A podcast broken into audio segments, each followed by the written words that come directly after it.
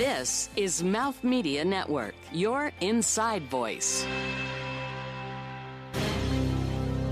My name is Kendra Kolb Butler. I am the founder of Alpyn Beauty. And what I love the most about beauty is that I believe it is the common tie that binds us all together. It doesn't matter your age, your sex, your race, gender, background.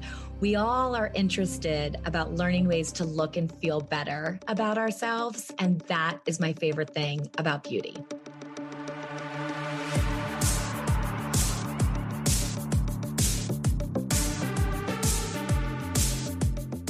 From New York City, you're listening to Beauty is Your Business, covering the intersection of innovation and business in the beauty industry.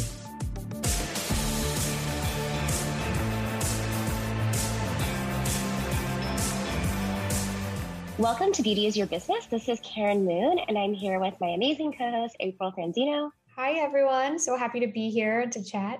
So, Kendra, we're so excited to have you on the show. Would love to hear the origin story about Alpyn Beauty. Well, no one's more excited than me. So, thank you so much for having me. I'm really excited to get to hang out with you guys this morning. The origin story. So, in a nutshell, I was a beauty industry veteran, was living in Manhattan for 15 years, and I worked for a lot of beauty corporations. And I just needed a break from New York City and that corporate bump and grind. And I was craving nature and fresh air and just a life change in general, to be honest. And one day, my husband and I packed up the car with everything that we owned and we drove west, landing in a town called Jackson Hole, Wyoming. We are in the northwest corner of Wyoming, and we came here to just get a break from the city and have some buffalo and nature and wildflowers in our life. And we intended to stay for a couple months. And it's been six years, and I'm still in Jackson Hole talking to you today. The brand started because when I moved here, I realized in this small community, there was no beauty stores, like no place to shop beauty. There was not an apothecary. So I took it upon myself to open a couple stores just so I could still, you know, stay on trend with all the latest skincare innovations and just introduce really good products to the women who lived here. And working in the stores, I saw that people were coming in with very dehydrated skin. I mean, accelerated aging patterns, intense hyperpigmentation, dark spots. Because when you live in a mountain climate, your skin has different needs. And we're at 6,200 feet above sea level. And all these clients were coming into the store with this skin that just looked about 10 years older than it actually was. And I was selling all of these great brands and I was getting returns. People would come back three days later with the moisturizer they bought and they would say, Kendra, this just was not enough. Like, what else do you have? And this was a real problem for me because I didn't really have anything else. It was, I was selling the best lines in the business. And I was sitting in my backyard one day that backs up to a national forest and I was looking at the wild plants that were all over the acreage in my backyard the flowers, the stems, the leaves, and everything in Jackson Hole. This was the summer of 2016 all of these plants were thriving. I mean, like juicy and plump and hydrated and lineless and gorgeous. And I was like, what is growing here? And how have these plants, how has Mother Nature found a way to adapt to this climate that is wreaking havoc on everybody's skin? Like, what do they know that we don't know? Like, what's in these plants and, and what's growing here? And upon further research, I found that I was sitting in a forest of wild skincare ingredients in a town where every woman was walking around complaining about her skin. And I was like, well, if this isn't ironic, like there's natural skincare growing out of every corner, you know, of this community where there's all this problematic skin. And how do I put these two concepts together? And that's how Alpyn Beauty started. Pretty incredible. Oh my goodness. It's basically like the perfect moment for this type of brand because you're really doing something that everybody talks about natural and organic, but wildcrafted is like a whole nother level you know, and that your environment just like brought this opportunity to you is pretty amazing. So, first, before we get into the details of how you got all the wildcrafted herbs and plants into products and all of that stuff, tell us a little bit about the name. I love the name and it's so unique and it has a different meaning than some people think. It's not alpine. Yeah. So, when we first moved here, I was trying to get the stress of New York City out of my blood. You know, I was just like feeling overwhelmed, high anxiety, full of toxins. And when we moved to the mountains, I realized that in the morning and the night, there is this ethereal pink glow that lights up the entire sky. And it's called alpenglow and it has something to do with the way that the light reflects off the snow peaked mountains. It's not only in Jackson Hole, it's in any mountainous climate, the Alps. Denver has it, Colorado, obviously. So, but it's this beautiful pink light. And I just found myself waking up early to get out in the pink light. Like I'd walk the dog in the pink light. At night, I'd come home from work, I'd have my glass of wine in the pink light because it just was making me feel like this Disney princess. Like you just go outside in it and the whole sky is pink. And I became quite obsessed with this timing of the day, which was called Alpenglow. And I named the brand Alpyn Beauty after Alpenglow because the plants that we harvest and wildcraft, they are in this pink light also. It's like they drink it in, they grow in it. When we're wildcrafting and the pink light comes, we leave the plants alone. Like that's their happy hour. We give them a rest, we go home. So it just tied into uh, a lot of the inspiration behind the brand. I mean, who doesn't want that glow from nature? Pretty amazing. So tell us how, obviously, you had this idea, but the idea of taking, you know, these wildcrafted botanicals and putting them into products is not as easy as it probably sounds. You can't just yank them out and stir them up in your kitchen. So tell us a little bit about how that process worked. You know, April, like everything in life, like my experience was you just have to start doing it. Okay. Because if you look at all the things you have to do, the task list can seem extremely overwhelming. So you just have to start. So my first thing was, you know, I have to learn more about these plants. I need to find a local expert. I have to understand more about wildcrafting. And the most important thing for me as a founder was just making sure these plants were never harmed or killed. We are very, very sustainable. We are for the earth, from the earth. Like we want to work in synergy with the planet, not against it. So the harvesting method was important to me to make sure that when you wildcraft and you go out and harvest these plants from their natural growth, growth environment because that's what wild crafting is. It's like untouched by man. We don't plant them, we don't feed them, we don't water them. We let them struggle to survive because we want that resiliency. We want those resilient benefits and properties that they bring. But for me, it was like, how do we do this without hurting them? And what I learned is when wild crafting is done properly, you're only taking a small piece of the stem or the leaf or the flower, depending on that nutrient section of the plant. And you're not ripping the plant out of the ground. Like we're not clearing forests. We don't rip anything by the root. It's like a foraging, pruning process, like you would trim a rose bush or pick a berry. You don't rip the berry bush out of the ground and walk it into your kitchen. Like you just you pick the berries and the berries grow back. And that's something that I was very interested in. So once I found out how to do it properly, I had to identify the plants that were on our land, you know, what we could use, what we could using these formulas. And from that point, I had to find a manufacturer because I didn't know how to do this. Like, I'm cooking mac and cheese on my stove for my toddlers. Like, I don't know how to mix a skincare line. I knew what needed to go in it. Like, I knew how to write a formula, but I'm not a chemist. I don't know how to stabilize ingredients and all of that. So, I started calling around manufacturers. I had known some from my previous experience in the beauty industry. And, you know, most of them just told me no because the phone call went like this. I called them and said, I have this idea. I have these wild plants. Can I bring them to your facility and can we mix them into a formula for a moisturizer? And everybody was kind of like, no, that's not the way that we do it, Kendra. Sorry, like we can't help you with this. We source from our ingredient suppliers in powder form and then we, you know, whip up the formulas. And I was like, no, I know how you do it. I want to do it differently.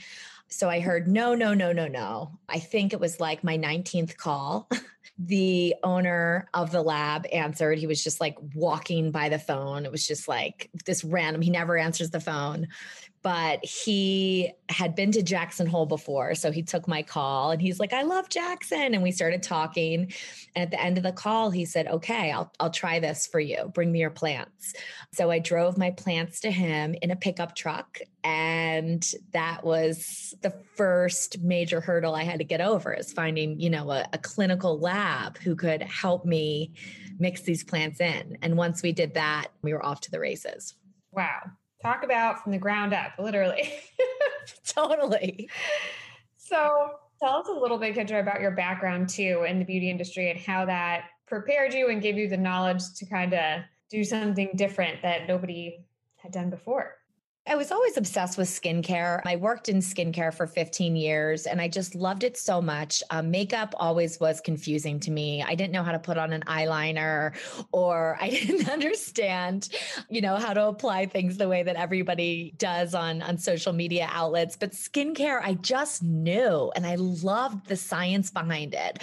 I loved that you could put vitamin C topically on your skin and you could see that change in the physiology and the way that it appears and the more you use it, the better your skin looks. And the idea of topical vitamins, which has always been so fascinating to me because we all eat healthy and we take these vitamins and we do yoga and we drink our green juices.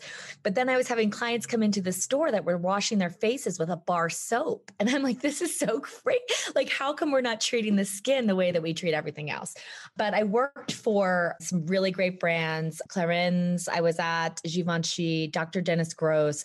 I was very fortunate to have some very, very very good mentors um, in the industry who taught me a lot about ingredients and the interactions on the skin. And when I moved to Jackson, I kind of had all that knowledge. I just didn't think that I was going to use it in this way. I never intended to do this. It's not like I was like, oh, let me start my own skincare line. I think that necessity is the mother of invention. And I had a problem that my skin was looking really bad when I got here, and the whole town's skin was looking really bad. and I was just trying to solve a problem at first. I love hearing these stories. Um, it always takes someone thinking differently and doing things differently to like truly innovate. I'm curious, like, as you think about the handcrafted nature and, and everything, as the business scales, by the way, congrats on um, all the distribution, obviously like Credo, Bluemercury, Sephora. I'm curious how this scales and how you maintain, you know, consistency as the business grows to make sure there's enough and like how are you thinking through that? Uh, that's a really good question. And I get asked that a lot. And, uh, you know, my response is always like, Have you ever been to Jackson Hole? because there are so many plants. So, this city that I live in is 97 percent national forest and we have our own private acreage and property and it's just thriving um, so the supply is basically unlimited. And the important thing to note is two things. When we wildcraft, we only take a little bit from each plant and we continue to move on in the patch. So you can have six acres of arnica and you're just taking like tiny little pieces. Like I can't even put a dent in that arnica patch to make products for years and years and years. And the second thing is that the plants grow back, like they just continue to come. So we can harvest one week and three weeks later we can come back to that same spot and i mean two weeks later it looks like we weren't even there it's untouched like they just continue to pop back because these wild plants are incredibly resilient they're used to being eaten and nibbled on by animals who forage on them they have these regenerative properties that they just spring back immediately so our wild crafting season is july through september we're in it now um, i'm going out actually after this conversation. But we have three months to get all the actives that we need for the year. And then we have a very proprietary process of how we soak the plants and store them, and then they're good. You have a two year shelf life on each harvest, basically. And we're just very busy from July to September. But I tell people I could supply the world. If everybody in the world used Alpyn Beauty day and night every day, I still would have enough plants because you have to see this place. It's kind of crazy. It's a bottomless supply. It's so interesting about the resilient nature that just seems to make so much sense. you know, does it have a longer shelf life because it's also resilient? And are you guys thinking about ingestibles or anything like that with ingredients? You know, who knows what we're going to do in the future? And the resiliency is, is what really got me. And that's how I became infatuated because these plants, like they have to grow through 50 feet of snow. They are getting baked by the sun. We can go in a Jackson Hole summer for weeks and weeks without rain. So they're never getting watered. And I was looking at these wild plants and then comparing them to something that, that's commercially planted. And I just started thinking, like, wow, like this is a totally different animal. It's like, you have this this living breathing plant that has never been given anything in its life and it has to thrive. It's darwinism of plants in a sense. Um, when a farmer plants something in particular like crops like we'll put additives in the soil because we want abundance because it's commercial like that's how we make money. We'll we'll shade these plants we'll feed them we'll water them. Their secondary metabolite system that nature has given them never has to kick in. It never has to work because they just kind of lay there like you know how you are on vacation you lay in a lounge chair you let somebody feed you sun you shade you bring you your food at the pool versus, you know, when you're trying to make it in life, you're doing everything for yourself. It's like not different than a helicopter parent. They say, let your kids like struggle, like let them have altercations, like let them be there to support them, but let them go through that. The resiliency, that was my thought. I was like, wow, these plants are kind of like extremely badass. Like, I don't know if I'm allowed to say that, but I was like, wow, this was like, they must. What if we put these plants that have live every day of their life fighting on the skin? Are they going to bring that fight to the aging process? And are we going to be able to push the boundaries on results? And really start to see the skin change if we're using something that nobody else is using. And the answer was yes. You know, I started here by giving it out to the locals and they were like what is this stuff like oh my gosh and that's when i had the confidence to approach some national retailers thinking that if it works in the mountains imagine how it's going to perform at sea level or in a, in a climate that is more forgiving you know than jackson hole pretty amazing it really is remarkable how cool nature is and how it can benefit us too, and how you can also get those benefits without harming nature, which is amazing that you've taken that approach because a lot of brands don't do that.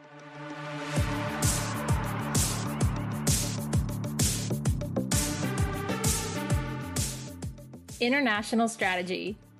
I'm Jessica Quick, co founder of Buzz Beauty, and I'm with my colleague and co founder Denise Dente. Hi, Denise. Hi, Jessica. We're talking about one of my favorite subjects international strategy.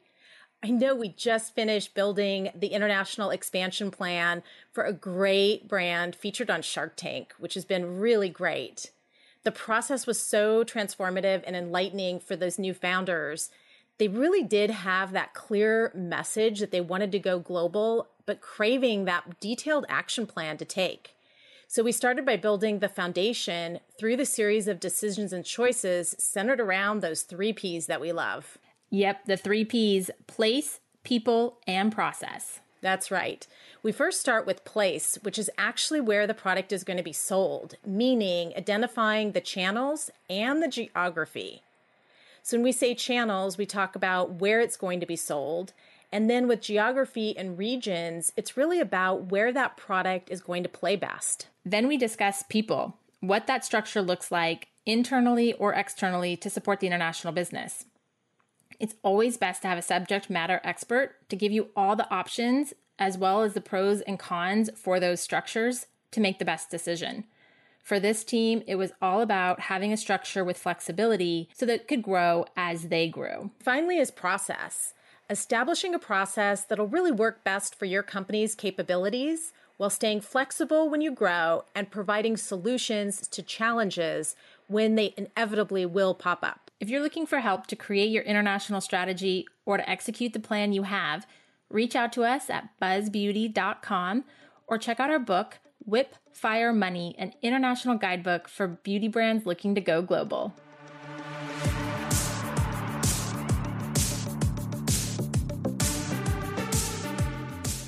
Tell us a little bit about the products themselves and how you you know came up with the first one and then built the line over time. Obviously that was strategic and there's strategic ingredients and different formulas. So so that's a very good question. So I came from a clinical background, and the only thing I ever know about skincare is clinical, like clinical formulas. Like I love retinol. I love actives that are made in a laboratory. Like I just have, I've always been in this clinical kind of camp, if you will.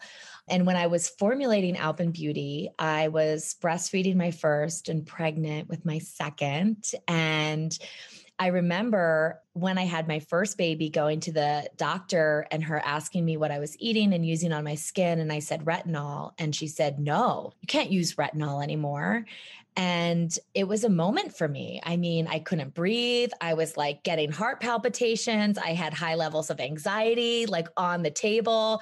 I was like, wait, what are you talking about? Like, I have to use retinol. Like, I love retinol. And she was like, not anymore, babe. Like, you're not going to use it now. And I remember going into the parking lot and sitting in the car. And I was just like, what, what am I going to do? And at that point, I started researching just like retinol alternatives, plant based retinols. I was all over the internet just trying to figure out what was going on. And that was the time that bakuchiol was coming out. And bakuchiol is a plant based alternative to retinol. Um, it comes from the babchi plant, and the supplier had done some pretty impressive clinicals comparing it in an in vitro setting to retinol with over 30 participants. And it had all the clinicals just saying that the results were no different. And that's kind of when I was like, wow, well, if I could use something that's just as effective, but it comes from nature so I jumped off the retinol bandwagon onto the bakuchiol one, was shocked that, you know, as I started formulating Alpyn and I was switching to these natural alternatives, my skin not only was maintaining, but it actually looked better than it did when I was using all my clinical ingredients. So I was like, well, this is a no-brainer. if I can like if I can switch to plant-based and still see those results that I want, who wouldn't make that switch?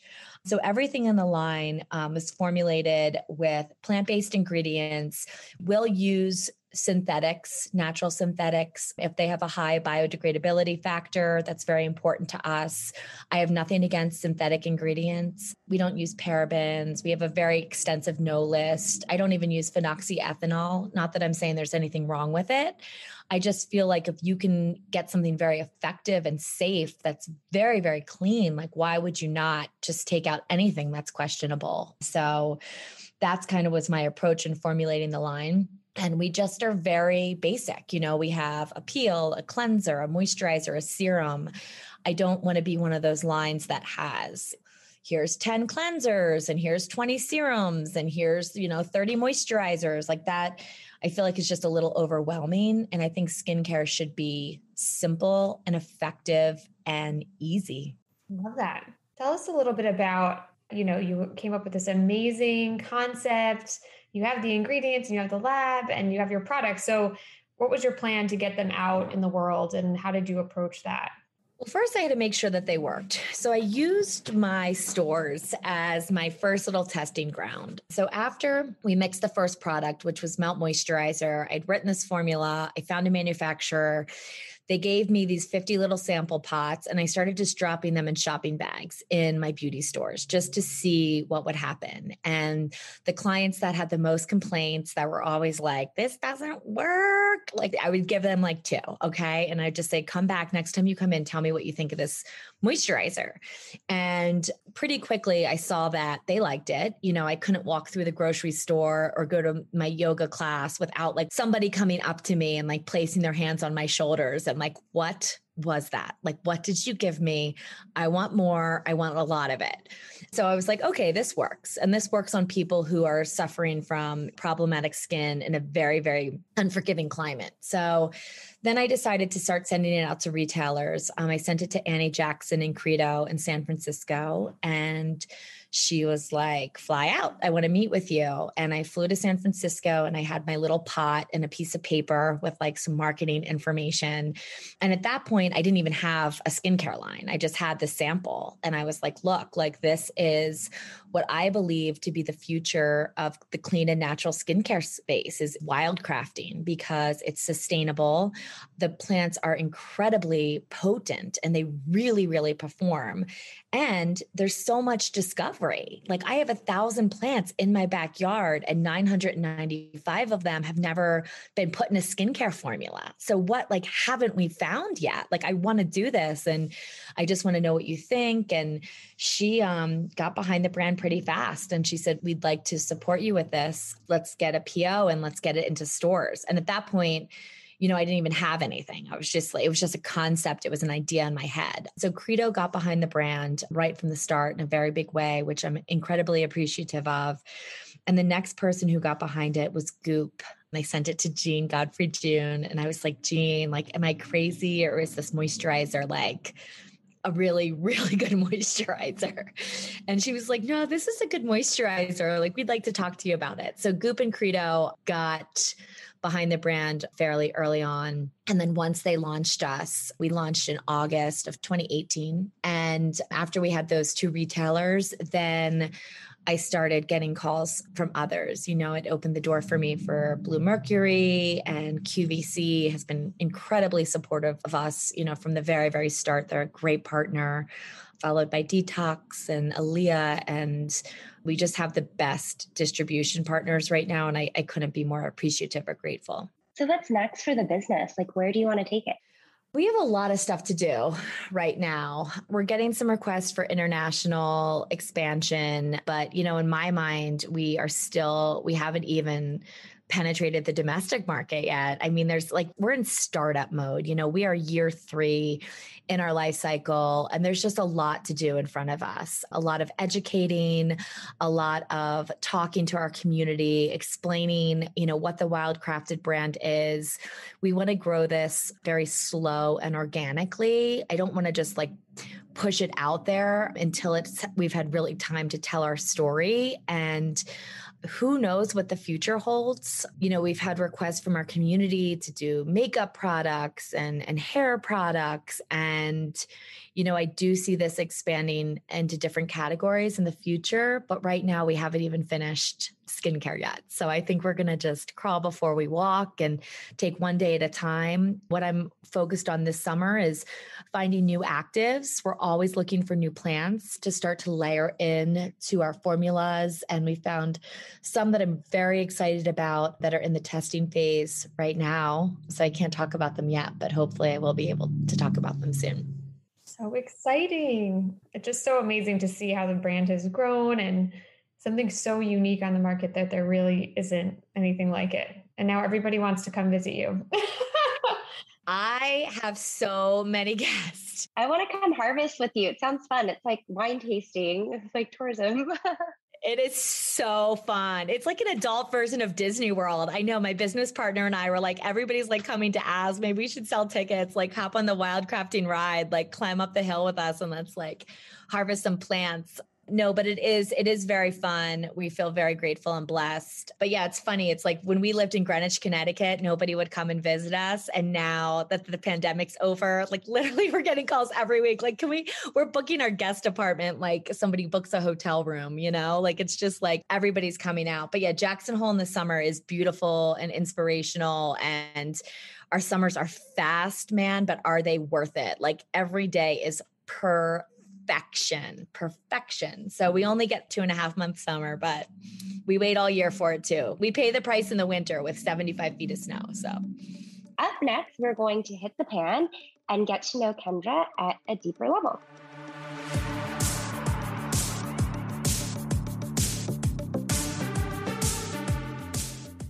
Have you taken a look at StoryDot yet? Every brand and every product has a story to tell and you can't successfully sell that brand or product without telling the story. StoryDot delivers your story wherever you want it to be heard. You can meet your customers at each point in their journey, connecting the dots between your business and the consumer to enhance engagement, experience, and conversion. I encourage you to take a look at StoryDot at storydot.com. That's S T O R I D O T.com.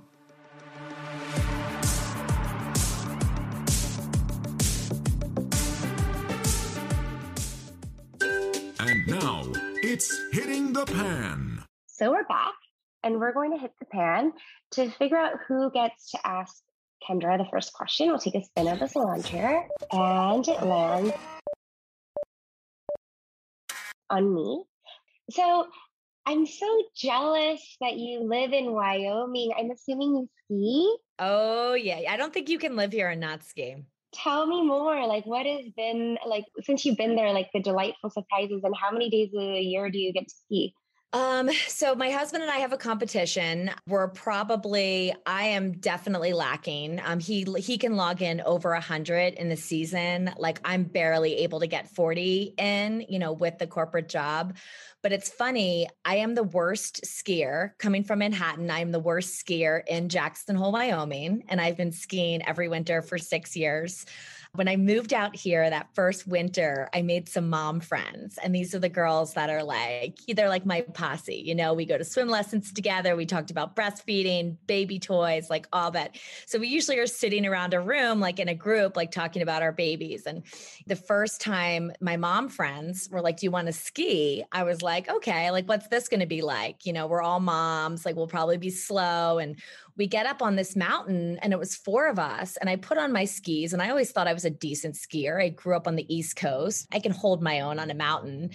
And by the time i strapped my boots in i didn't see my friends. Like they were gone. I mean these girls were like they were down the mountain at like 100 miles an hour, like a freaking Lamborghini. They're turning and jumping stuff and like clearing trees. I'm like, what is going on? This is like my mom friend group. I thought we were all going but there are some crazy skiers here. And, you know, these girls had been here for 10 years and it just becomes, it's part of the culture of this town and community. And I have a three and a five year old son who are both better than me right now because they've been on skis since the time they could walk because we started here. So there's a lot to do in the winter and there's a lot to do in the summer. And I love nature, I love the outdoors, and that's why it's just such a great place to live.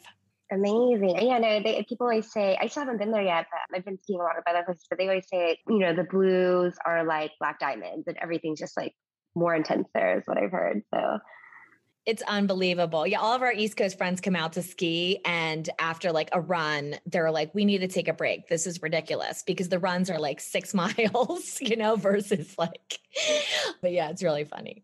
I'm still, I still really stink at skiing compared to the locals. I really do. Well, I mean, at least you did it in the East Coast. I have a lot of respect for that. It's too icy. I grew up skiing in Lake Tahoe, so I'm just spoiled. you are so spoiled. That's a great place to learn. Yeah, it's a problem. So we'll take another spin of the salon chair or ski lift if that even makes sense. And it lands on April. Okay, so obviously you love your new, not so new, but your life in Jackson Hole, in nature. What do you miss most about city living? Oh, so many things. So the first thing is the food. I just really miss the food. Like I loved living in the city and having access to so much, so many different types of food, all hours of the day. We don't have delivery here, so everything you have to pick up, which was something that was really hard for me to get used to. I miss the shopping obviously, but I think on a more soulful level, I miss the culture, the diversity and the energy of Manhattan. We have a great community community here and there's a fantastic population of people, but it's much smaller. We're about, you know, 10,000 here in Jackson Hole in terms of population. And then in the summer, it goes up to 2.5 million because everybody's touring Yellowstone. So we get a ton of tourist traffic. So you get diversity that way. But I just think I miss like, the artistic culture and different type of people living in one city the most because it's hard to find that when you're in a smaller populated town. Oh, love it. Well, luckily you can usually come visit, hopefully again soon. NYC is always here for you. Oh my gosh, I miss it so much. My salon AKS, shout out to Susanna Romano. Like, I try to book business meetings to go back to New York because it, I have business there, but all I really want to do is just go and get like a really good haircut and color. Yeah, I miss so much about the city and I, I will always consider it my home for sure. I hear you. Kendra, do you have any final thoughts for our listeners? you know, just want to say that if anybody out there is feeling that they are burnt out, you know, in their life or that they need a change or that something's not right, I just encourage you to listen to that inner voice because the universe may have a grander plan in mind for you and it can't do it all by itself. We have to make the change. And if something feels wrong, then it probably is. And that was my firsthand experience. You know, I just like couldn't figure out why I had all these amazing things, but I just wasn't happy inside as a person. I was listening to that little voice that was saying, you know, try something different, try something different, make a change. I did it and it's led me down this beautiful path and I'm glad, you know, that I was open-minded to it. So it's hard to leave routine and consistency and like knowing you're going to get a paycheck every week and knowing where you live and knowing what your job is. Like we take comfort in routine, but sometimes breaking that could be the best thing that ever happened to us. So I think that was one of the biggest life lessons that I've learned over the past six years and just wanted to share it with others. Love that. That's so inspiring and it makes so much sense just in this time now where we've all kind of experienced different things and are prioritizing life in different ways right so thank you so much for sharing what's the best way for listeners to learn more about the brand and get in touch you can go to our site, alpynbeauty.com. You can slide into our DMs on Instagram. We're Alpyn spelled with a Y, A L P Y N. I'm always on those DMs. Like, I just want to hear from people. I want to talk to our community and those who support us. But yeah, we have videos on there. And I said, I have to take the dress off in about an hour and throw on some jeans and a big old hat and my wild crafting bucket, which is over there behind me. so I'm in and out in the summer. But yeah, I would love to hear from you guys. And thank you so much for taking the time to have me. I really had the best time with you. Well, thank you so much for sharing, you know, your story and your amazing energy. It was so much fun learning about wild crafting and the brand and the journey you've been on. It's been super inspiring. Thank you for listening. I have to send you some more products so you can get on other things besides the eye cream. Sounds good. I mean, I actually have really dry skin, so now I it all makes sense now. okay, like hearing all of this. Huckleberry peel. Ooh, okay, gotta try that. As always, it's so much fun doing this together with you, April. Thank you, Karen. And thank you so much, Kendra, for being here. We loved hearing your story, and your enthusiasm is contagious. So thank you. All right, come out. We're going to wildcraft. Let's book a trip, girls. Can't wait. Awesome. It's on. And this is Karen Moon signing off from Beauty is Your Business. Hugs and kisses.